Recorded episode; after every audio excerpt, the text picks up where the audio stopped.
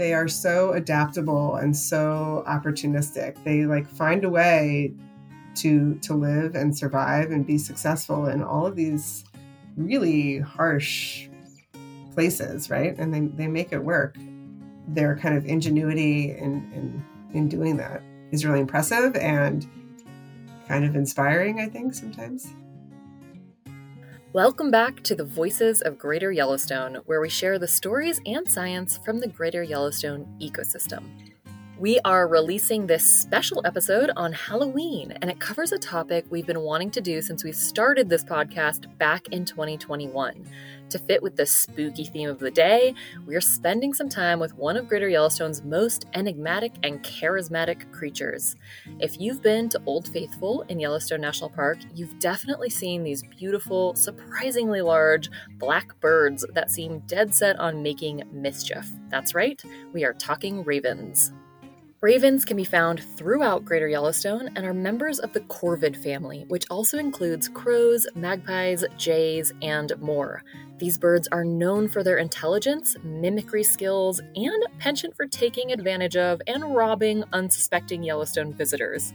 But beyond giving tourists plenty of stories, what role do ravens play in this remarkable ecosystem? Today, we're chatting with Lauren Walker, wildlife biologist and former member of the Yellowstone Bird Program. While at Yellowstone, she initiated a monitoring avian productivity and survivorship banding station and participated in many avian research projects, including some focused on ravens. Lauren's also written scientific papers including population responses of common ravens to reintroduced gray wolves and recreation changes the use of wild landscapes by corvids. So, safe to say she's the person you want to chat with about Greater Yellowstone's ravens. We cover a lot of fascinating ground today, including how to tell the difference between ravens and crows, what we know about the intelligence of ravens and their relationships with wolves, and some fun facts even us raven nuts didn't know. All right, let's hop into ravens, Yellowstone's clever corvids. So, I am Lauren Walker. I am a bird biologist and um, I have a graduate degree from the University of Washington studying wildlife ecology. Wonderful. Um, so tell us a little bit about how you found yourself where you are now. Like, go into a little more of your academic and professional journey to becoming a wildlife biologist. Yeah. Um, a lot of people ask me now, like, oh, were you always into birds as a kid? And I think I always appreciated being outdoors, but I was not a birder um, when I was younger. After undergrad, um, well, so in in undergraduate, um, I studied geology and biology. I thought I was going to do paleontology and you know dig up dinosaurs. And this is this was my you know my dream. And then I went to work for an environmental consulting company after undergrad and did some paleontology work but we also um, did a variety of other stuff. And one of the folks that worked there was an ornithologist, and we had some bird related jobs doing, you know, nest surveys and things. And I really grew to love it. And then after a few years, I pursued grad school and decided to to try to study birds. Awesome. I love that. And I love that you called out that people always ask if you were always into birds because that was definitely going to be one of my next questions, which is like, tell me about your bird obsessed childhood. But no, that is actually in some ways even more interesting that you sort of found yourself there and decided to tug at that thread a little bit. So I love that. Um, so, you know, this podcast is, of course, focused on the greater Yellowstone ecosystem. So, Let's talk a little bit more about your time as a wildlife biologist in Yellowstone National Park, since I know that you worked in Yellowstone for a number of years um, as part of the park's bird program. So, starting with just like, what is Yellowstone's bird program? What's its goal? Um, and what was your role in that project? Yeah, so I joined um, the Yellowstone bird program in 2016, and I was there for about four and a half years. The park has a mandate to kind of have an understanding of what's going on with the animals and the vegetation and you know just in general with the park. And there are a variety of different work groups within the Yellowstone Center for Resources, which is where all these kind of the umbrella over all these different groups. And there's a bison group and a vegetation group and a wolf group and and then there's a there's a bird group and there's lots of other small small folks in there as well. Like there's a hydrologist there's a gis team there's there's all these different people. Um and the w- bird program you know has a really vast mandate right? There's a lot of different species that fall under that. You know the wolf team gets their whole you know whole group of people and they study one species but but we have a mandate to study a lot. And it's and it's basically to both monitor what's you know how these different species and species groups are doing throughout the park but also to you know respond if we see a population decline or you know some other issue that we need to um, address to try to boost up these birds in the park. And and the park service doesn't do that for every issue. Um, you know climate change is kind of this weird amorphous thing where we're like, well, it's human caused, or most people think it's human caused, but like it's hard to have a direct connection. But if there's a direct human, you know, impact to to a bird or a bird species, and we can do something about it, then that's when the bird program steps in to to give those birds a boost if we yeah. can. What like what would be an example of a direct human caused impact to birds that you would see in a landscape like Yellowstone National Park? Yeah, so um I mean kind of a classic example would be uh DDT, mm. Silent Spring, like the whole um release of this chemical throughout the country, not just in Yellowstone, that really impacted mostly larger birds, raptors, um, pelicans. So amongst the species in Yellowstone, there was um, big declines of bald eagle, osprey, peregrine falcons, and peregrines were actually extirpated from the park completely. Oh wow! Um, and an action that the park took in the 1980s was to establish some hack sites to release captive reared peregrine falcons. So that's that's a good example. Um, we also close certain areas of the park, like certain trails, when we know there's species nesting nearby or that might be particularly sensitive nesters to folks walking on the shoreline. Um, so things like that to help okay. um, ensure that they can nest successfully. Okay, interesting. So when you are studying birds in Yellowstone, like what are you actually doing? Are you, you know, laying on your back in the grass looking at the sky waiting for birds to go by? Are you looking at, you know, camera traps like they do with, you know, wolves and cougars? Like what is your sort of day-to-day monitoring activity look like? It varies a lot. So there are definitely days where we sit in the grass and wait for birds to fly by. Um, and so a lot of the the spring and the fall is looking at either raptor nesting or raptor migration. We spend a lot of time doing that.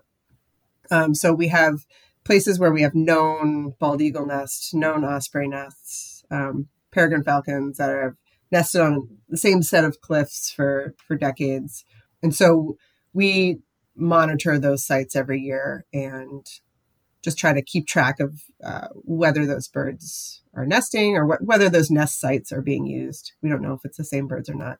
And then whether they're successful or not, how many young they are able to fledge out of the nest. So we'll find a, a hillside, you know, nearby or whatever, and then we can get a view with binoculars or a spotting scope, and we we keep an eye until we see some sign of a bird coming in and out of the nest ledge or um, you know a parent bringing food to the young things like that. And then we also in the summer we do similar types of breeding monitoring for um, trumpeter swans common loons um, some other kind of sensitive species that breed a little bit later than the raptors. Um, and again it's the same idea where we have kind of known sites swans are pretty noticeable. They're big, they're white. Um, so we do kind of try to do a comprehensive um, understanding of where they are in the park. We do a lot of aerial flights to do um, surveys from the sky, but um, we also have you know ponds where we expect them to show up every year, where they usually do, and they usually nest. And so we go and see how successful they were this year, how many young they they were able to fledge. Um, and then we do habitat monitoring for songbirds. So we have, or habitat specific monitoring. So we have point counts set up in forested areas and we do different types of forests. We have point counts in grasslands. We have point counts in um, riparian areas. And those point counts are just designed, they're a standardized way of measuring how how many birds are there and how many different species are there. Um, so we can compare year to year if we're seeing big trends in diversity or big trends in you know individual species abundance. Yeah okay so pretty wide range of approaches there then. That's all sounds so interesting and cool. A little a little bit of everything yeah, yeah. a little bit of everything love that. Um you've mentioned now like quite a few specific bird species. Do you know roughly how many different species of birds live in live in or maybe pass through Yellowstone? Yeah, I think the approximate count of um, species that we think are breeding in the park is around 150. Oh wow! And then species that have been seen, documented, have moved th- moved through the park uh, during migration. I think it bumps up to about 300. So okay. it's, it's, quite a few. Yeah. Um, uh, do you have any particularly memorable moments or stories from your time at Yellowstone? So I was telling you a little bit um, before we started recording about um, my previous experience. I mostly had worked with songbirds before coming to the park. Um, and so the opportunity to, you know, closely monitor raptors and some of these water birds that I had never really worked with before uh, was was really interesting to me. And one of the um, things we do we did in the park, and I think is still ongoing, is releasing trumpeter swan cygnets um, in the fall to try to boost the swan population. And so I got to help a few times, you know, carry a swan cygnet out to a out to a river in the park and get to release it into the wild and see it swim with its uh, you know it, the group that we released it with its kind of captive reared siblings and um, it was really rewarding. Oh that sounds amazing. Um, so today in honor of October, I would say, uh, we want to spend a little bit of time with you talking about one of Greater Yellowstone's most fascinating and charismatic avian residents, and that would be the raven. Um, so, starting with some very basic basics, uh, what is a raven? A raven is uh, a large black bird. Um, they're actually the largest songbird. Um, so that's a fun fact for you. They're they're um, when you when you see them in person up close, they're pretty. It's memorable. They're very large and they make a statement. yeah. um, they are they're wide ranging. They all use a ton of different types of habitats, climates, ecosystems. Um, so they can be found pretty much anywhere in the world on any continent um, other than Antarctica. And um, they have a really diverse diet. They will eat, you know, anything from like seeds and fruit and insects in the summer to, you know, scavenging carrion in the winter. They're they're predators. They'll steal songbird eggs. They're pretty um, pretty opportunistic. Okay. So they can kind of deal with a lot of different scenarios, different habitats, different resources at whatever's available to them. They're pretty impressive. Yeah, interesting. Um, first, I, I did not know that they were even a songbird or categorized as a songbird. So that fact that they're the largest songbird hit me as surprising on two levels. So I love that. um, of course, we have to ask you the like million dollar question, which is something that when we asked listeners for questions, it came up many times. But don't worry, listeners, we already prepared ourselves to ask this one, which was how are ravens and crows different? So, kind of superficially, they look similar, right? They're just all blackbirds. But ravens, again, they're much, much bigger. Mm-hmm. So that's like a big clue. If you saw them next to each other, you'd be like, no way. Like, obviously, these are different birds. Um, the ravens have a much kind of chunkier bill Okay. Uh, a lot longer, but also just like thicker, um, if that makes any sense. They tend to have kind of longer throat feathers. So a lot of the times when they call out or they kind of stretch, you can see these kind of long feathers on their throats, like hackles. Mm. Um, so that's something that distinguishes them from crows. And when they're flying or they're kind of spreading their tail feathers out, you can see that their tail makes a V shape as opposed to a crow, which is more of like a, a curve um, at the end of the tail, more of a C shape. Okay. Beyond that, crows can be found in areas where ravens are, but in general, you see crows aligning themselves more with urban and suburban areas, and ravens kind of align themselves more with rural agricultural areas with where there might be some people, but it's not, you don't generally see them like in a downtown, you know, city area. Habitat can sometimes be a good clue. yeah, no, I love that. That's that's wonderful. I love the your V versus C distinction on their tail because I'm like, oh, C for crow and V for raven. Yes. it's a little bit of a stretch there, but let's go with it. no, I say that in my head all the time. Oh, perfect. awesome. Okay, great. Um, so you you kind of I think already hit on this because you talked about how ravens are found, you know, in all continents apart from Antarctica and you know that they're opportunistic but you know we know that they're found throughout Yellowstone National Park, Grand Teton National Park and really the greater Yellowstone ecosystem as a whole. So, you know, we're wondering what makes this ecosystem a good one for ravens.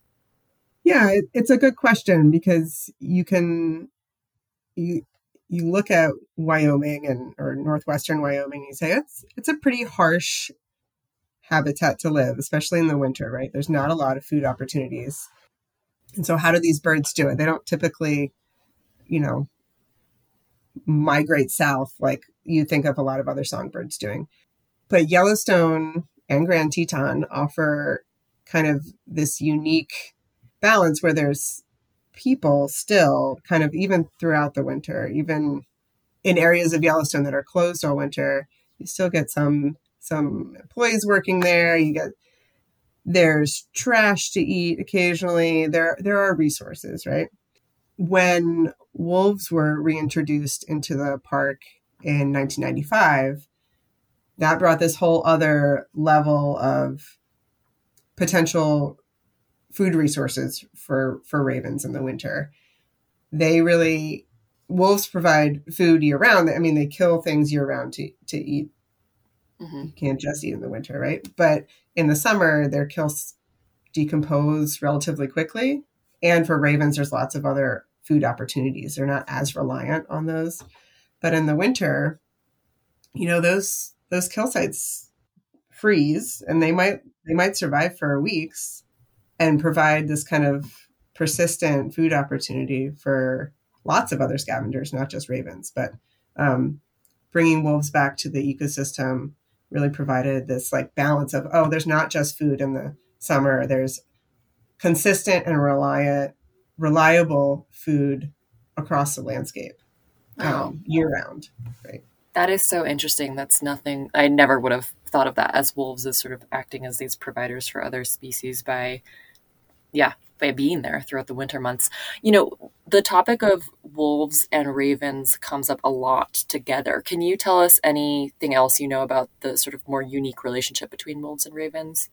There are a lot of anecdotal stories about the relationship between wolves and ravens and how, you know, ravens maybe follow wolves and or I've heard that ravens like mimic wolf howls to you know there are all sorts of stories about this how how they interact and there's some mutualistic you know benefit there. Maybe um I, i've heard uh ideas about you know injured you know elk on the landscape and ravens are calling the wolves in to kill it for them so they can you know all sorts of things that like you, you know may or may not actually actually be happening. But um, but it's really interesting because these stories are persistent throughout you know modern culture and then going back to a lot of native american stories about relationships between these species so it's clear that there's some important relationship there and primary one is that wolves are being this food resource mm-hmm. for ravens year round and they rely on wolves to not only provide these carrion opportunities but also they see wolves as a sign of like oh like we recognize this this food resource. This is like not scary. This is like something we expect. This is how it's supposed to happen. Ravens are really you call we call it neophobic. So there's um, often very cautious about new scenarios and new uh, new things on the landscape um, and even new food resources. And so if you just went out and threw an elk carcass you know, on the landscape. Ravens might fly over it and look at it, but they're be like, eh, I don't know. I don't know about that. That there's no, yeah, I haven't gotten, yeah, I haven't gotten a signal that this is a safe place to eat from. And huh. so they don't necessarily come down to eat it. But if there's wolves at it, then they'll say, oh, that's, that's how it's supposed to be. Interesting. Oh, that's so fascinating. So, so clearly there's something going on there between ravens and wolves, perhaps even beyond this, like you described wolves as being a providing a food source for ravens throughout the winter, but more study might be needed on that one. There's a there's a lot of study, yeah. there's a lot of places to go, and a lot of folks are working on it. So cool, very interesting. Um, Another thing that comes up often when people are talking about ravens is their intelligence. So, can you sort of characterize their intelligence for us? You know, like maybe where do they kind of rank in the animal kingdom related to their smarts? How can we tell that they're intelligent creatures? Like, what's, you know, what's that about? Yeah. So, one way that um, biologists um, try to measure intelligence in animals is by a like brain to body size ratio. And if you look at different groups of animals, so you look at fish and insects and birds and mammals, and um, you know, birds and mammals typically have larger brain sizes relative to their bodies compared to all these other groups of animals, right? Amongst mammals, you know, primates have larger brains, and then humans have like kind of the pinnacle brain size to body size ratio you look at some other mammals, um, you know, like porpoises have exceedingly large brains for their body size. Um, and we, we recognize them as very intelligent animals also. Um, amongst birds, corvids and parrots, their ratios align very closely um, with the primate line. So they're not human intelligent, but they are maybe chimpanzee intelligent.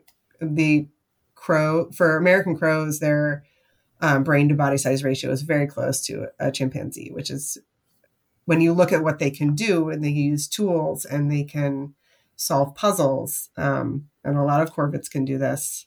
You know that that makes sense. Like other primates do this these same tasks, right? So. Um, you mentioned the word corvids, so that just to clarify, that's the the family of birds that ravens, crows, magpies think belong to. Is there anybody else in that group? Yes. So um, the jays are in there. So Steller's jays, blue jays, um, and Clark's nutcrackers. Okay. Um, and in Yellowstone, also um, Canada jays. Okay. Awesome. So we've got a whole little pack of smarties in that group. Yes. Awesome. cool. Um, so I mean, speaking of the intelligence of ravens, I happen to know that our producer Emmy has a bit of a story about getting robbed by a raven in Yellowstone once. So I don't know, Emmy, if you want to come off mute and tell us that story, I think it would be awesome. Well, I will say, luckily, I didn't get robbed, but I did get um, my bag did get assaulted by a raven. My family and I were snowmobiling on the roads in Yellowstone during the winter, and I was very aware that ravens can get into backpacks, and so I was like, okay, let's you know, when we would stop to get off of the thermal feature, that all of our stuff was covered up or we were taking it with us. Um, and somehow my backpack got like smushed at the bottom of like all of our um, bags and cold weather stuff. And there was like a five inch area where a raven like may be able to get in, but I was like, there's no way. It's there's no way. I don't have any food in my bag. We're just gonna go check out this thermal feature and come back. And it's going for maybe five minutes. Like it was right by the parking lot. And it was just like, you know, some steamy stuff. So we came back. And wouldn't you know, there is this beautiful large black bird just hanging out by our snowmobile and is like just hanging out. And I see like a little pile next to it. I was like, crap. So I'm like running in the snow as fast as I can. And of course, it's like not really fazed by me, but when I get a little closer, it's like, ah, okay, I'll leave.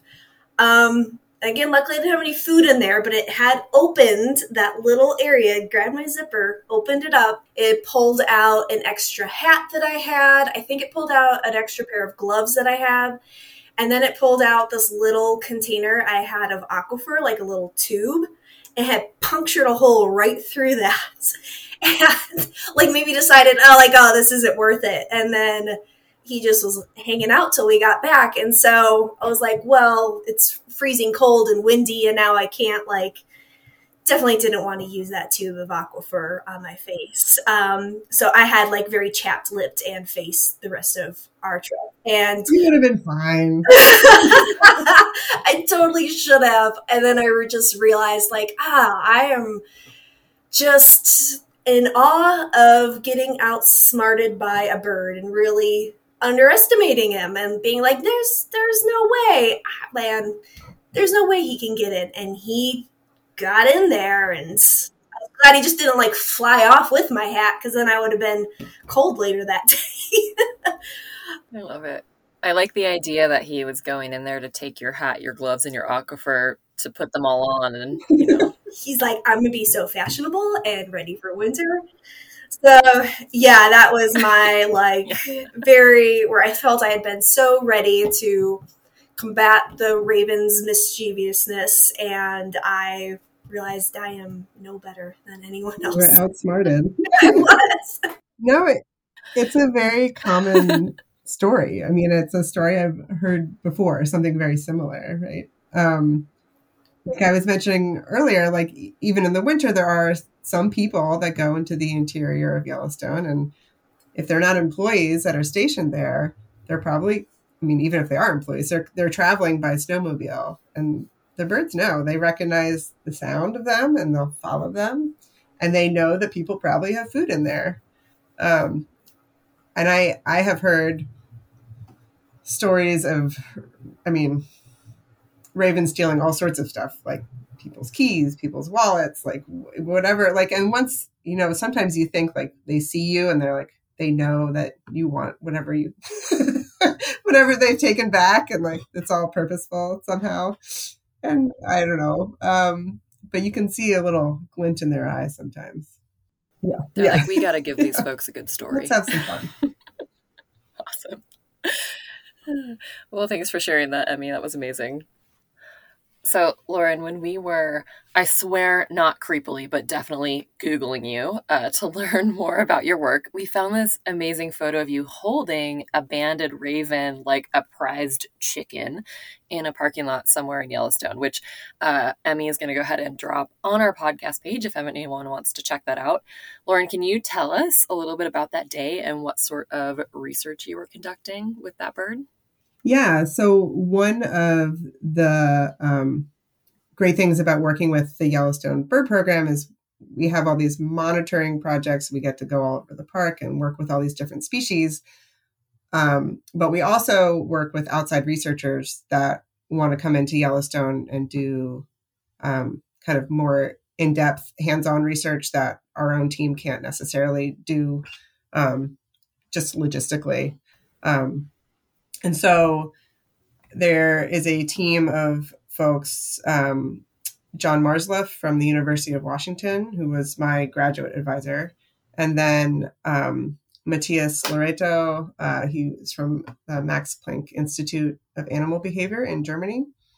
And they um, we're we're coming to Yellowstone to try to catch ravens, put ban ban them, but also attach um, transmitters to some of them to track movements around the park, um, see what they could um, figure out kind of what habitats they were using uh, in the summer versus winter for pair uh, birds that were uh, belong to breeding pairs versus kind of unpaired birds, males versus females, but also um, kind of in the context of now that wolves are in the park, like how how do ravens utilize areas where there are wolves, and could we use these transmitters to figure out if there is maybe a closer relationship with wolves? And you know there are wolves out there that have gps collars. We have birds now that have transmitters. Maybe we can see some of the oh this raven was following that wolf pack or something some of those behaviors um, so that was kind of the general idea behind that research it's ongoing they're working on writing up some stuff right now um, but that bird was uh, i think that one was down at um, I think that bird uh, in that photo we caught down by Old Faithful. Um, and so I'm thinking it was November. So the roads had maybe just closed to the public.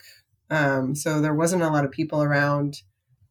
You know, it hadn't been that long since the road roads have been open, and so we we um, put out some bait and have um, they catch them with um, like rocket nets. So you put bait out and then kind of have the rocket net hidden off to the side and you can um, detonate or not detonate you can um, shoot the net off remotely from a distance so the bird you kind of hide in your car if it's cold enough or you hide behind the building or whatever and kind of peek around the corner and wait for the birds to come in and um, and then hopefully you can set off the net and you can catch them wait so rocket net is that literally what it sounds like? Like you shoot a net at the bird and it sort of expands and pretty much yeah. So the the idea is that the bird's on the ground and um you know we'd bait them in with all sorts of like you know enticing you know frozen Costco pizza um,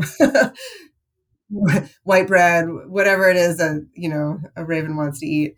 And um it's the net is in this kind of big box. And essentially when you shoot it off it has four pins that kind of are each corner of the net and they weigh it down and it shoots the idea is that it shoots over the raven and then kind of falls down on it that just sounds like straight out of inspector gadget or something that's amazing i hope i get to witness that it, it works about you know um, a tenth of the time oh, okay so perhaps a little more. It's a very yeah. I would say Inspector Gadget could probably do it better than we did. Um, okay, fair enough. they're they're just tricky birds to catch, and then the nets are finicky as well. So yeah, well, when you when you talked about them being you know suspicious or skeptical of yes. new things, I would imagine that would actually make them pretty difficult. Though, uh, you know, who can resist a frozen Costco pizza? So there is that. Well, yeah, we spent many many days in the freezing cold not catching birds yeah. watching piles of food being eaten by magpies or you know some other bird, but um, not the birds you're trying to catch. Amazing, uh, smart. Um, you know, through the course of your time at Yellowstone, or actually just through your whole career, you know, is there anything that you have learned about ravens that has surprised you? I don't know, su- surprised. I think, um, you know, that I always, you know, I had always read about the neophobia and actually seeing how suspicious and cautious they really are when, you know, at the same time, like if you're a tourist in Yellowstone, you're a visitor and you're at a parking lot with picnic tables, they'll like walk right up to you and like almost like grab it out of your hand sometimes. Yeah, they, they just seem to know if you if you're up to no good. Um, so that was that was one thing that was surprising to me like how how difficult it was to catch them um, and then some of the things that we learned from that project like i said it, it's ongoing but kind of the early takeaways were we saw birds that were just moving tremendous distances. Um, you know, we had birds flying from Gardiner to Canyon back and forth like almost every day to go see if there was food um, at Canyon in the winter. Um, and then coming back to the Gardiner area to roost. Um, we had birds that left Yellowstone and went all the way up to Saskatchewan, like over 400 miles. Like, what, what yeah, like an adult bird. Like, what was it doing? yeah. Um, amazing.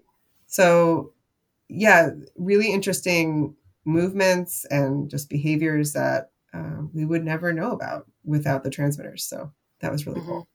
So, they're just kind of full of surprises, it sounds like. Yeah, yeah. you know, one one other thing that ravens are known for are their mimicry skills. So you mentioned earlier that you know there's some maybe theories about ravens like mimicking wolf howls.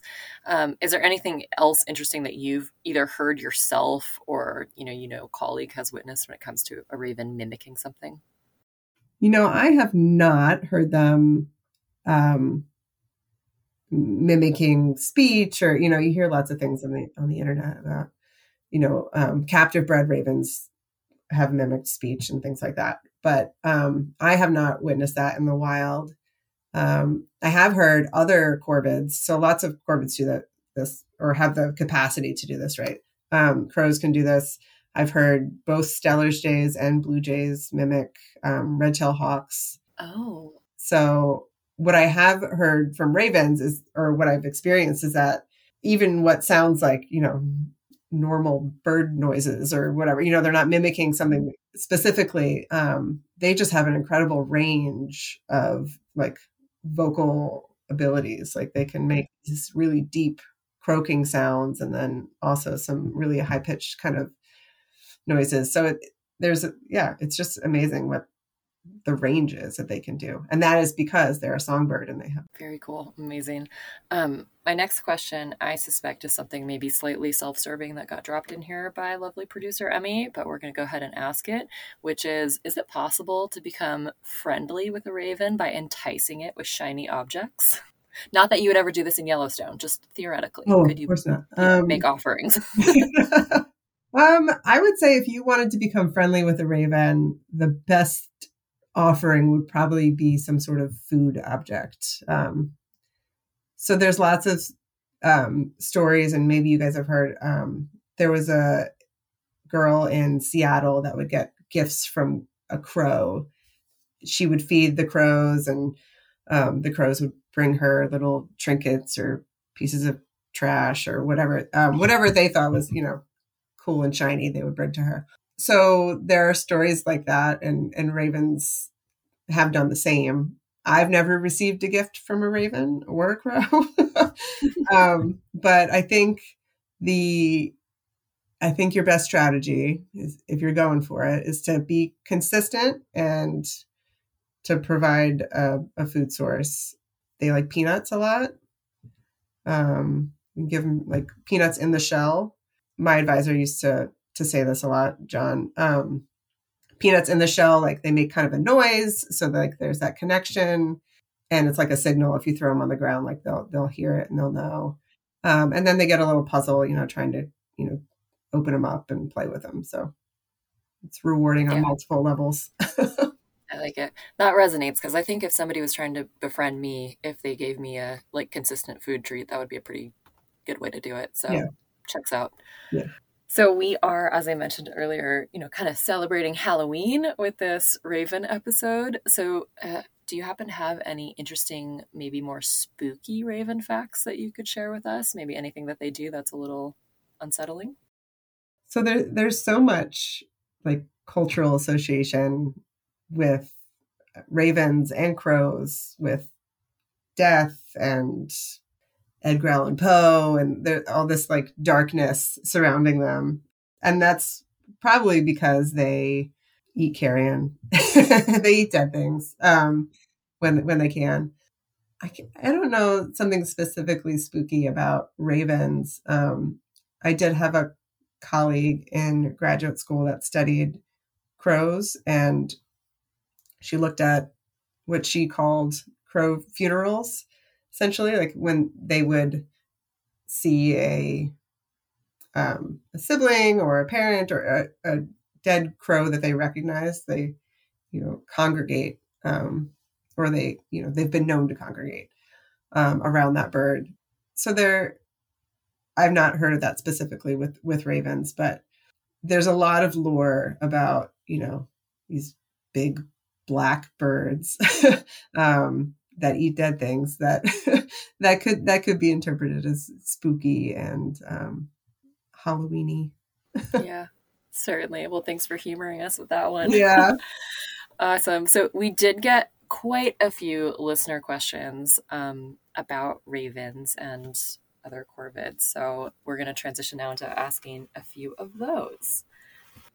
Okay, kicking us off, Ryan from New Jersey is wondering what the best way to tell ravens and crows apart is if you aren't looking at them side by side. So I think you did touch on some of this earlier, but just to reiterate, if you're just looking at a raven, there's not a little crow around to compare it to, what kinds of things are you looking for? Yeah, so again, I would look at the bill and I would look at the tail. So the tail shape is like a is a pretty good one. Kind of that um, on crows, all their tail feathers are basically the same length. So when it's spread out, it makes that kind of C-shaped curve. Um, with, and a raven, their middle tail feathers are longer, and so it makes kind of that V shape. Um, and then the ravens just have this really chunky, big bill. Okay, I heard something about this once. I want you to check this for me. Go check me against this. That if they are like perched and calling, that um a crow and I sorry, Ryan from New Jersey, we're comparing with crows again. A crow will kind of like duck up and down when it calls. It'll be like a little bob, like caw caw, but a raven will more like shrug its shoulders, like rah rah. listeners can't see that I'm doing this right now, but does that is that something that you've noticed or heard that there's sort of like a different like a bobbing of the crow versus a sort of shrugging of the raven? Um I have not noticed that. That's interesting. Um but you did touch on the other like big clue which is the sound that they make, mm-hmm. right? So crows are definitely more of a caw caw sort of sound. And while I did say earlier that ravens make a wide range of mm-hmm. you know of calls and sounds and they have a big vocal um, repertoire they typically they'll make these more like kind of deeper almost like honking sounds sometimes or um, you know they don't do the caw okay okay yeah awesome all right moving on next question uh, Leah from California is wondering if you can tell us what is known about ravens' ability to remember human faces. Hmm. Okay, so they I they can. Um, I don't know specifically. Uh, you know, off the top of my head, I'm more familiar with studies that looked at crows' facial recognition. Um, that was through my same graduate lab. They looked at crows in the Seattle area and they wore like these crazy masks and walked through, you know, they captured some crows wearing the masks and then would walk around to see um, after the fact if the crows like gave alarm calls and things like that, like in recognition of like this this person that did this horrible thing to them, right? This traumatic event that they had. They absolutely found that the crows remember those kind of scary faces and not only that but they passed on that knowledge to their their offspring and the, the next generation so there are still bird i mean that study was done the late 2000s um, and there are still birds in seattle that that recognize those masks so it's it's pretty amazing I mean, even though like those birds didn't have that negative interaction, they've been taught yeah. Wow. Yeah. So they they witnessed other other birds reacting to that to that scary mask and said, "Oh, yeah. That's a social cue that that's a scary person." And they remember it was that was enough for them to then also recognize and remember that face. So amazing. Yeah. Amazing. Though again, like with the food treats, I gotta say, I guess if I was abducted by somebody wearing a mask, I would probably remember it for the rest of my life and tell everybody I knew as well. But, yeah. Um, I think a lot about what birds, you know, what they're processing, like when we capture them and band them, and like it must be like some alien abduction, right? There's got to be some oh, absolutely. PTSD in there. absolutely, I can only can only imagine. Um, okay, onward. Sam from Wyoming is wondering why ravens are totally black. Uh, that's a great question. Um, I I don't know the off the top of my head the lineage or whatever you know the genetic lineage that would lead up to ravens. That I mean I don't know that we that we could know what color they were. Ravens do live often in cold environments, or at least environments that are cold um, or have very you know harsher winters and or um, relatively cold at least a good chunk of the year. Um, so I imagine that it's probably due to some sort of like heat retention or absorption, um, or at least that gives them some kind of benefit in that environment. Yeah, that makes a lot of sense actually. But I'm I'm shooting off the cuff there, so don't don't well, edu- that one. educated guess. All right, Sam, you got it here. Educated guess that it could be a, a heat absorption thing. So that does make sense though. All right, onward. Niall from Montana is wondering how the intelligence of ravens compares to that of cats or dogs. I would say that ravens are probably a bit more, I don't know, more intelligent. Um, maybe than than cats. I I could see dogs. Dogs can do similar things in terms of puzzle solving and um, at least some breeds. So you know, it all depends on how you measure intelligence, right? Um, cats probably could, they just don't want to. So, don't I know it? no, that's fair. Yeah, of course, we're always sort of measuring intelligence by our our own human standards. But you know, earlier you had mentioned that ravens might be somewhat equivalent to like chimpanzees, so I feel like that's a really interesting benchmark. Yeah, they do um, fall above like the average kind of mammal brain to body size ratio line. So, yeah. All right. Uh, moving on. Uh, Jamie from Montana is wondering what we know about how ravens communicate. So we have spent some time talking about their vocal range and you know sort of the different um, abilities they have there. Do we know anything about how they communicate with each other? Yeah, I mean those those vocal signals are um, really important. They're talking to their you know their mate if they're if they're a mated um, breeding pair it, even if they're not if they're um, a younger bird or just a bird that hasn't you know found a territory yet hasn't found a mate they still rely on kind of that community of birds that they um, that they roost with every night or that just kind of live in the same area. Um, talked before about how they were very neophobic.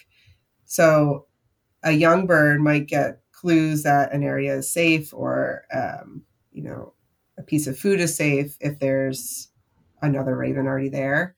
And so oftentimes when you see like a, a kill site or something they'll get adult birds are usually the first ones on there. The, the territorial breeding pair that's in the area that knows the area really well they feel safe they're going to be the first ones there and then gradually kind of these non-territorial younger birds sometimes kind of filter in and and it kind of grows almost exponentially. Like you get a couple in and all of a sudden they're all like oh okay it's fine we can all come in like and they you hear lots of vocalizations and they're calling and part of that is because the younger non-territorial birds can't really compete with the the breeding pair that that lives there year round until they get enough of them. You know, if once they have a crowd, then they can actually get in and get a bite. You know, so um, so there's there's a lot of communication that goes on. There's a lot of vocalizations, and there's a lot of nuance to it as well. Fascinating.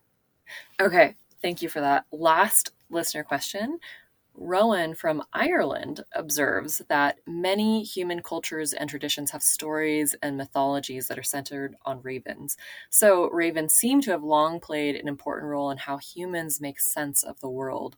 From your perspective as a biologist, why do you think that is? Is there something special about ravens and their relationship with humans that makes them particularly compelling to people? It's an interesting question because he's right. Like ravens are so widespread across the globe, and really there are stories that about them in in human cultures from around the globe as well. Uh, to me, I, I mean, I obviously I can't say, but I I, I think um, it's because they are so adaptable and so opportunistic. They like find a way to to live and survive and be successful in all of these really harsh places, right? And they they make it work. Their kind of ingenuity in in in doing that is really impressive and kind of inspiring, I think, sometimes. Yeah, that really resonates. You know, I guess if you're a human trying to do something similar, which is to say, you know, survive in a harsh environment, and you're looking to the world around you for cues on how to do that, um, you would be noticing how other creatures and animals like ravens are are pulling it off. So yeah, I think that you gotta, You got to be adaptable. You got to eat the seeds and the fruit in the summer and the and the frozen, and the frozen meat in the winter. Yum. Um, okay, just a few final questions for you. Uh, first, if people want to learn more about ravens in Yellowstone, ravens and wolves, or just maybe corvids in general, you know, do you have any recommendations of where they can go, what they can read, what they can watch? Um, any sources come up for you? Yeah, um, I mean, there's a couple books that I I have read that I really enjoyed. Um, one is called Mind of the Raven by Bernd Heinrich. John Marzluff has a book called In the Company of Crows and Ravens.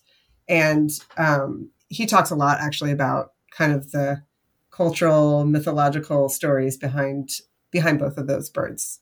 So that's that would be a great read for your your um, your listener that was interested in that. Um, if you're interested specifically in ravens in Yellowstone, um, we did just put a book out um, about Yellowstone birds, and there is a whole chapter on ravens that talks about the recent research, their relationship with wolves in the park, and all these things. So great. What's the title of of that piece? So that book is called Yellowstone's Birds. Pretty straightforward. Um, Love it. Yeah, so you should be able to find it in bookstores and online in in bookstores in the park it is it's out as of a couple weeks ago. Oh, wonderful. Brand new. All right. So we will go ahead and put some links to more information about those books in the show notes. Um, classic podcast question for you. We ask all of our guests this. Do you have a conservation hero? That's a great question. I mean, there's so, like, hmm. so I always say that I don't know if I would call her a conservation hero, but as a kind of inspiration for you know studying wildlife and birds in particular.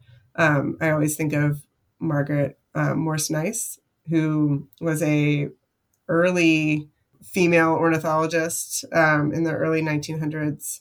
She she kind of took it upon herself to do these really detailed um, behavioral observations of song sparrows. She was an early um, bird bander and color banded birds and and really paid really like nuanced attention and took a lot of took a lot of notes that were really like instrumental to understanding behavioral patterns. And so she's kind of a not only you know is she an an important early ornithologist but she was a little bit groundbreaking in the fact that she was a woman and kind of breaking into that um, to that world as a woman wasn't always so easy. So Absolutely. That's a wonderful answer. Thanks for sharing that with us. Um, okay, final question, probably the most important question of the whole podcast. What are you going to be for Halloween? Oh gosh. Okay, so I I have two kids, and my older one is a first grader, and he's going as a skeleton. So I was convinced, was roped into being a family of skeletons with him. So love it. Yeah. Okay. Appropriately spooky, classic right to it. Yeah. Wonderful. Okay. Lauren Walker, thank you so much for joining us on the Voices of Greater Yellowstone. It was really lovely to talk to you today. Oh, thank you for having me. A huge thank you to Lauren for joining us on the podcast and indulging all our questions about ravens, both scientific and maybe not so scientific. It's also pretty cool that she initially wanted to study the OG birds, dinosaurs, but eventually made the pivot to the feathered fowl we know today. We hope you, dear listener, learned a lot about these clever corvids. We'll also place Lauren's book recommendations in the show notes so you can stock up on all your fall and winter reading. Also, little disclaimer we definitely don't condone trying to make friends with ravens in the park, but just wanted to learn a little more about the shiny object theory. Please don't feed ravens because they'll probably just rob you anyway, and that would really hurt your feelings, so let them use their smarts instead. Okay, just kidding. Just don't feed the wildlife. Voices of Greater Yellowstone is a podcast by the Greater Yellowstone Coalition, where producer Emmy and I work in the communications and marketing department. The Greater Yellowstone Coalition is a conservation nonprofit that works with all people to protect the lands, waters, and wildlife of the Greater Yellowstone ecosystem. If you enjoyed this episode or any of our episodes, please consider giving us a review on whatever is your podcast platform of choice. Or if you're listening on our website, tell a friend about Voices of Greater Yellowstone. We want to share these stories and the science of Greater Yellowstone far and wide and foster a love for this wild ecosystem. As always, thank you for tuning in, and we'll see you next time.